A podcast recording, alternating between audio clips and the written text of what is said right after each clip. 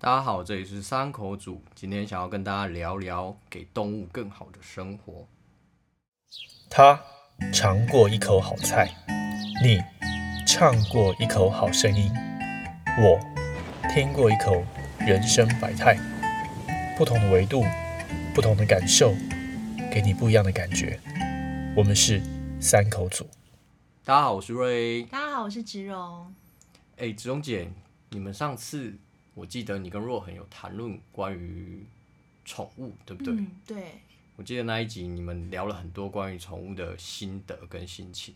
就饲养宠物啊，猫猫狗狗啊这些，还有台湾一些什么流浪动物的这些问题啊。对，所以我相信在这个议题上面，你应该就是非常有经验琢磨，有一些很很棒的不一样看法。那今天呢，我想要跟大家分享一下关于所谓的动物福利。嗯，不晓得你对于这个动物福利这个词汇熟不熟悉？不熟悉，但是我知道，就是有一些饲养方式，好像会让我们吃的东西变得品质比较好之类的这个概念啦。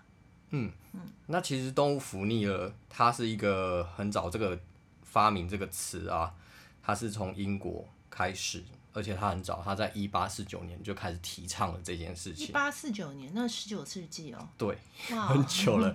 可是，一直到呃，我们现在的人还是持续在讲他，可是好像没有到非常的热络。啊，嗯，对，那中间从十九世纪到现在，中间也经历过。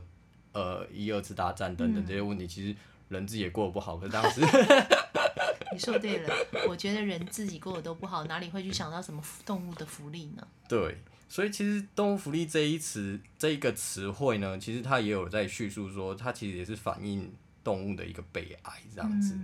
对，那我最近其实我们在讲嗯动物福利的时候，其实像最近我接触到议题是关于动物福利的标章。嗯哼，对。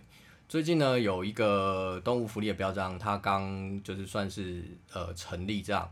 那它里面其实它有他们主打，就是说给动物更好的生活。嗯，那其中它有两个产品。你说标章的意思是说它是一个产品喽？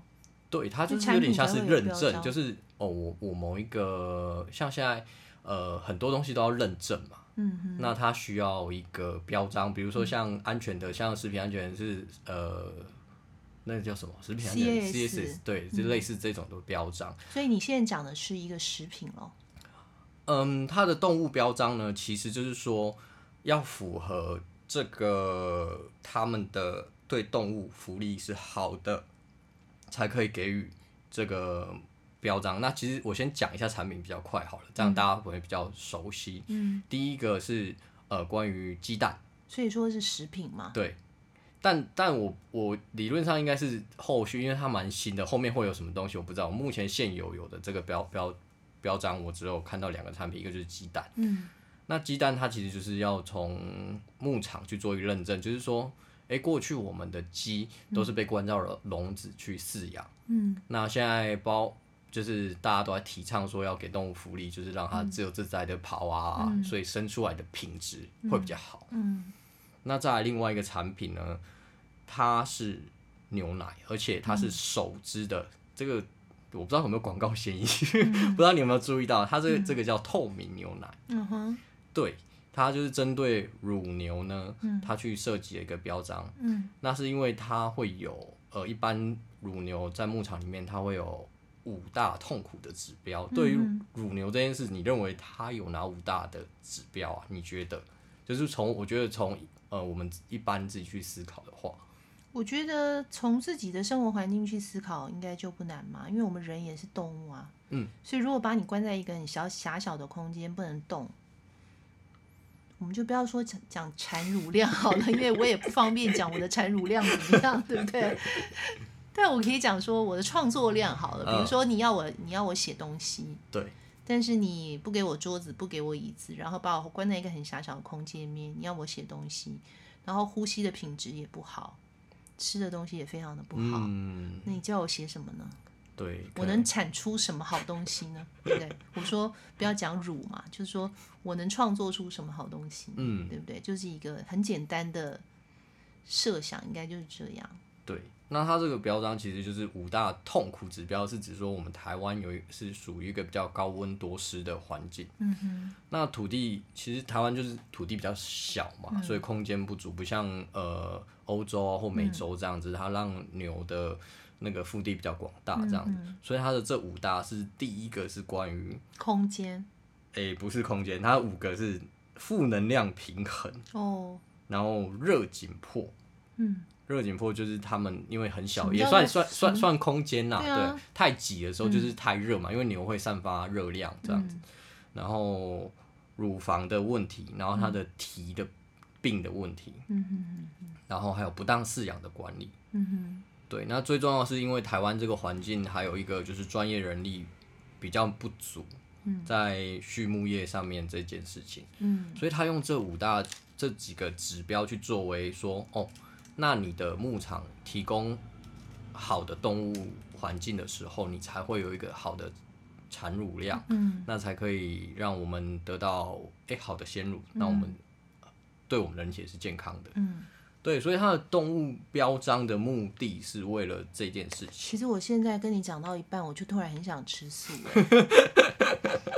我是说真的，是，因为因为我觉得我大概可可能很容易被被带入那个境况。嗯你在描述的那个过程中，我就觉得说，干嘛一定要喝喝奶呢？是，他这么痛苦，对不对？然后我为什么要吃肉呢？对不对？他这么痛苦，然后还要被我们吃，吃了这个东西会对身体好吗？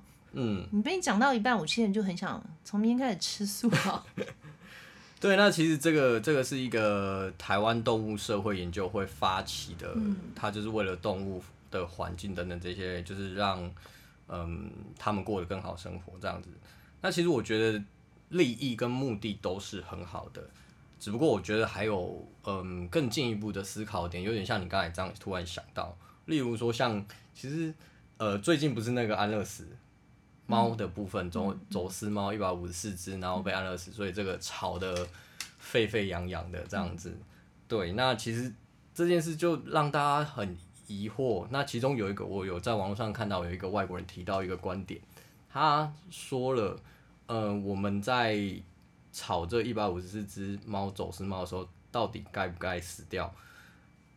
这是另外一个观点，就是说，他说我们每天在交通路上，我们的每天交通平均每天死亡率是八个人，嗯，但我们交通路上人行道都被摆满了广告看板啊，甚至摊贩等等，那还有很多推轮椅的，他在网络上也引起了一一阵一波，就是大家在讨论这件事情，嗯，就是说，哎、我们每天死八个人都没人在乎，你说这个外国人的观点吗？对他他他不是要说死动物不重要，只是说动物跟人命都很重要。可是我们、呃看重动物这件事，但也没有去想到，其实生每一件生命都很重要。就像你提到的，其实呃我们从去爱护动物可以去看到生命的一些平等，或者是我们学习怎么样去认识生命这样子。嗯其实人命或者是生长人士，他们也是一样，每天在路上走，可是他们没有正确的使用，没有道好的道路可以去使用，所以每天会有八个人，平均交通事故的死亡率是增高的。所以啊，所以就是像你刚刚讲的啊，如果一个人、一个社会，他对于动物的感受是这样的反应，对人的感受就不用说啦。真的啊，其实这个就是从小可以见大嘛，嗯，对，从你从你对那种枝微末节的小东西，你是怎么样去看待生命，怎么样对，就是生命教育嘛。你对生命的态度是怎么样，你对人的态度势必就是这样啊。那你说人没有路权，拜托，什么东西有路权？你告诉我，现在不是谁要做生意随便画一个地，画地就可以称王了吗？对不对？就可以，比如说他要拜拜啦，或者是说他要摆流水席啊，不是那路就是他的啊，他有考虑到别人吗？当他不尊重别人、不考虑别人的时候，不是动物遭殃而已啊，对人一定接着遭殃啊。嗯，那其实像这个，我不晓得，就是你对于像呃安乐死这件事，你你自己有没有什么看法？因为我觉得它是游走在一个法规跟人性之间的，嗯，因为有有有一方面是大家是为了说要爱护动物，所以希望不要安乐死，然后其实他又为了法规的事情，那撇开这些事情，就是你自己对于这件事有没有什么嗯想法呢？对于这个事件吗，对，我觉得最可恶的不是安乐死这一群动物的人，最可恶的是为什么台湾人要买猫？对，没错，因为它才是问题真正的症结根点嘛。源对对啊，你们这些买猫买狗的人才真正是杀手。因为若没有你们的购买，就不会有人有利可图；若不是有利可图，就不会有人去走私嘛。没错，对，对，这个才其实我觉得这就是从中间我们去看到真正的问题点，其实都在这里。可是大家会去吵那个哦，吵是不是要那个时啊，或者吵法规是不是要怎么修改？其实我觉得那根本就不是，就是模糊了事情本而本且你。知道我，我跟你说，我在网络上一堆朋友在卖骂政府啦，哈。我其实没有任何颜色色彩的问题，但我真的要讲一句话，这件事情跟政府无关，这就是人民的素质，因为人民的素质太糟了，所以才会有这十四只一百一百五十四只，对不起，一百五十四只的进口的猫，嗯。这不是政府要进口的，OK，、嗯。是因为有人有这样的需要，对，没错，嗯。这才是问题。这关政府什么事？哪一个政府不会发生这种事？嗯这种走私的事情发生多久了？全世界都有 这件事情。对，所以其实根源还是来自于人啊。那我们今天在探讨动物福利这件事上面，其实我就是说有很多值得思考的事情，就包含就是说，嗯，我们讲的这个标章，其中我认为有几个点可以讲的是人类与呃肉类的之间的关系。那甚至是说在，其实我不晓得你知不知道，就是在希特勒当时的时期啊，他甚至制制定了最高的动物保护法，连狗都狗或是动物都大于犹太人。对，那时候那时候状况，而且他是制定非常严格，在这个世界目前来比较下，虽然希特勒是一个呃，我们大家都称为他是一个杀人杀人狂希特勒是素食主义者啊，对啊，对，但是他其实做保护动物上的保护这件事情，那、嗯。那他这也算是动物福利的嗯。一环。对，我只是只是我觉得说，透过这些事情的话，我们就可以哎、思考到其实有很多不同面向是我们没想到。我可以肯定，希特勒绝对不是一个尊重动物的人。虽然他制定了很多动物的福利，为什么？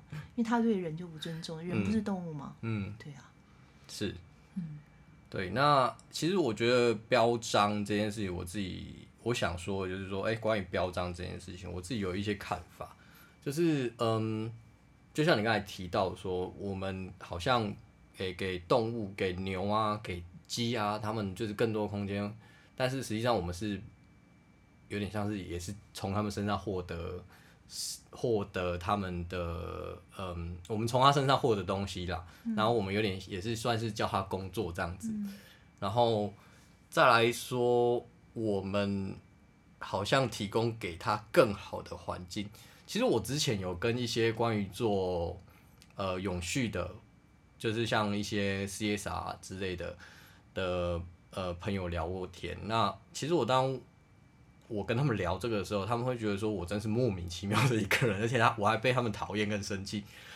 我就说，我们到底何德何能可以去主宰这个动物的一切？然后好像说的很理所当然，说我们从它身上获得这件事是应该，而且我提供他一个更好的环境，让他去帮我们生产更多的东西来。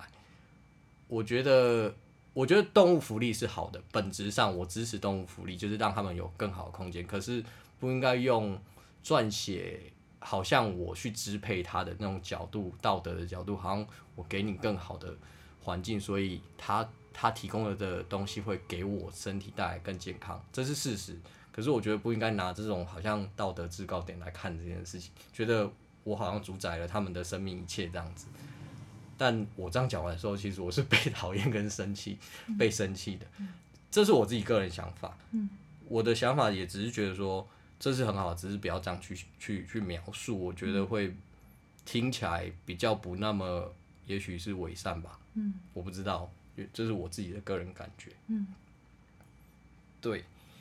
那其实我想说，就是说，诶，现在的饮食上，基本上大家也都知道，我们现在现在的状态是人类历史以来有人类这个生命以来是最丰腴、最有最丰富，最有钱、过得最好、最好、最好的一个时代，不愁吃穿。当然，世界上还是有人饥饿，但是以过去的人类一万年历史来说，几千年的历史来说，对，以前动不动可能挨饿都是很正常的事情，现在是你你到处都可以吃得到东西，还可以挑东西吃，甚至你可以丢掉很多食物来吃。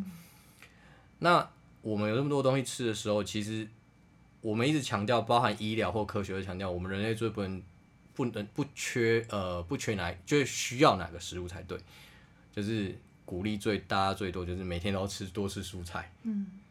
对，这才是，这才是一个重点。所以，所以我们这一集，我们这一集是真的鼓励大家吃素。嗯，我觉得我个人观点是说，不是鼓励大家吃。我觉得，我觉得你刚刚讲的那一串话，就是你被你朋友讨厌的那一串话，什么伪善啊，等等等等的。我在想说，如果我是你的朋友的话，我应该不会讲你伪善，但我会跟你讲说，你从明天开始就不要吃啊。嗯，我我不会，我不会，我不会这样讲。我不是说哦，大家都要去吃素，不是，不是，我我不是这个观点。我的意思是说。嗯，我们可以减少吃肉，嗯，但是我们必须本来本来就要去吃吃蔬菜嘛。有人是我有朋友是他是肉食主义，他只吃肉，他菜都不吃的，嗯，但他这是对他身体有健康的疑虑的，对对。那基本上全世界没有人不知道吃吃菜是有人说吃菜是危险的嘛？应该是没人这样讲，对。那我这边也不是说鼓励说大家就是要去吃素或什么，而是说透过这些食物或者是这些。呃，跟食材有关的状况，其实会让我们想到生活上有很多事情，对，所以我才会讲这些东西。那我其实也有看，嗯，前段时间有看一本书，它叫做《为什么狗是宠物，猪是食物》这件事情。那它是一个美国作作家写的，他从里面探讨了很多关于道德层面的事情。可是他也并不是说我们必须得。吃素，这不是这不是这件事，而且他有探讨说，到底吃素跟吃肉，那因为我们人类本来就是杂食动物啊，这是事实嘛？那就是说，从包含从物种，从黑猩猩或从古代的对我们的祖先这些，其实真正从这些猩猩里面，他们杂大家都是杂食动物，他们实际上吃肉类比例大概只有占十 percent 而已。那我们吃最多肉的时候，也是其实也是在这个时代，所以。嗯，吃肉不一定说它可以带给你最健康，但我们确定一件吃菜一定会让你健康，这是毋庸置疑的。所以我这边只是鼓励大家多吃菜，并不是说大家要吃素。对，这是我自己的想法。那其实我刚才讲的这一件事情，它书里面除了探讨了人与肉之间关系，探讨了诶，肉类其实在多数文化里面它是象征，它是财富的一种象征。其实像。嗯，全世界最吃最多肉的，我记得有个统计是美国，美国吧，他们使用牛排量是最大的，所以当然他们是全世界最有钱的国家之一，也是那个心血管疾病最高的国家。对，因为都不吃蔬菜嘛，而且甚至他们是从小文化就是这样，小孩子都不想蔬菜吃蔬菜，然后他们最肥胖，所以他们肥胖指数最高的国家。对，之前我们也有聊到说，肥胖变竟然成为全世界最大的一个。国安危机嘛，对，慢性疾病，对，慢性疾病、国安危机等等这些，嗯，包含里面也提到说，哎，人类其实是不吃，他文化会鄙视的动物，像伊斯兰教他们就是穆斯林，他们不吃狗，他们不吃猪，对，不吃猪也不吃狗，他们也不吃狗，他们也鄙视狗这样子，对，这是文化上，所以里面探讨了很多有趣的事情，其实让我反思了很多，所以才会。想跟大家分享聊一聊这个，嗯，那我包，嗯，我这边可以提供一个我觉得蛮有趣的观点是，大概在十几年前，我看了一个叫 Gary r o f s k y 他是一个极端极非常极端纯素主义者，嗯，我不知道你有没有听过，没有，他就是一个，嗯，这个这个他在 YouTube 上面的呃影片非常红。红到就是说，他被称为叫做最呃最棒的演讲，嗯，所以大家只要去去 Google 或者是在 YouTube 上面去找一个最棒的演讲，基本上就是第一个就是他，他的点阅率超高。当然有里面很多人跟他就是站翻了他的观点，但毕竟他是讲纯吃纯素嘛，就是什么东西都是要素素食这样子。那他提到的一些观点就是，他是站在动物的，他是以动物权利的这个角度在。谈论这件事情，所以他鼓励大家一定要去吃素等等。嗯那我觉得这蛮有趣的，就是说可以跟大家分享关于这个动物福利，到底什么是动物福利呢？我觉得动物福利其实就是人的福利嘛，讲穿了就是这样啊。是，就是让动物活好一点，然后它比较不恨你，所以它产出来的东西比较没有毒素。因为它如果恨你的情况下，它可能生产出来的什么乳汁啊、蛋啊，全部都想毒死你，这样那人吃的身体会不好。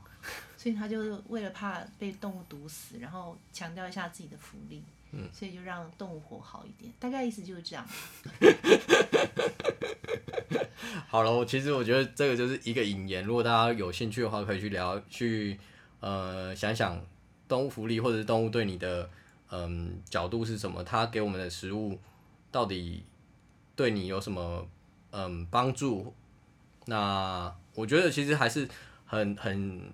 回到我们过去来讲好了，我记得以前的长辈常会告诉我们，就是不要糟蹋食物，嗯，就好好爱惜你的食物，然后你要好好感谢你每一天有饭可以吃这件事情。我相信这个是非常重要的，嗯，对，要珍惜食物，对，不论吃素吃肉或什么，我觉得这件事情就是你每天有好的一餐，然后你就不要浪费食物，你就好好你知道你要吃什么，然后你选择好的东西。我相信这就是。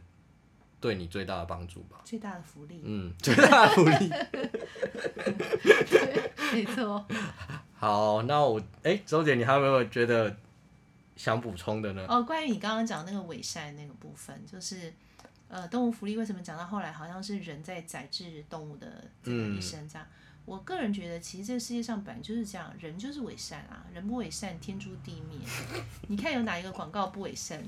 有哪一个台面上人讲话不伪善？广告就是要骗人才可以。对，就是啊，哪个台面上的人他讲话可以讲真心话，然后人家还会把利益或者什么把票什么投给他，谁不伪善啊？对不对？嗯。所以我觉得就嗯，大家其实心知肚明啦，嗯，不需要特别去。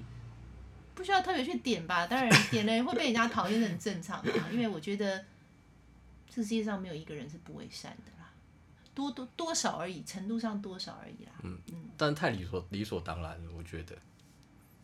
就是看他自己合理化，就是看他自己对自己的程度的认知，比如说他觉得他自己这么伪善，都没有人看出来他伪善。他可能伪善的程度就大一点，这样。那像我们这种人就比较胆小啊，因为我们就觉得我们稍微做一点动作，别人就看出我们伪善，所以我们还是说真话比较好。对，就像我们现在跟大家在分享的真话。对对，没错，讨厌没关系。对。好了，那今天谢谢大家聆听我们这一集。如果你喜欢我们三口组的节目，请记得到嗯 Facebook 搜寻我们的。三口组或者是 Instagram，请帮我们按赞、分享加订阅哦，谢谢大家，拜拜，拜。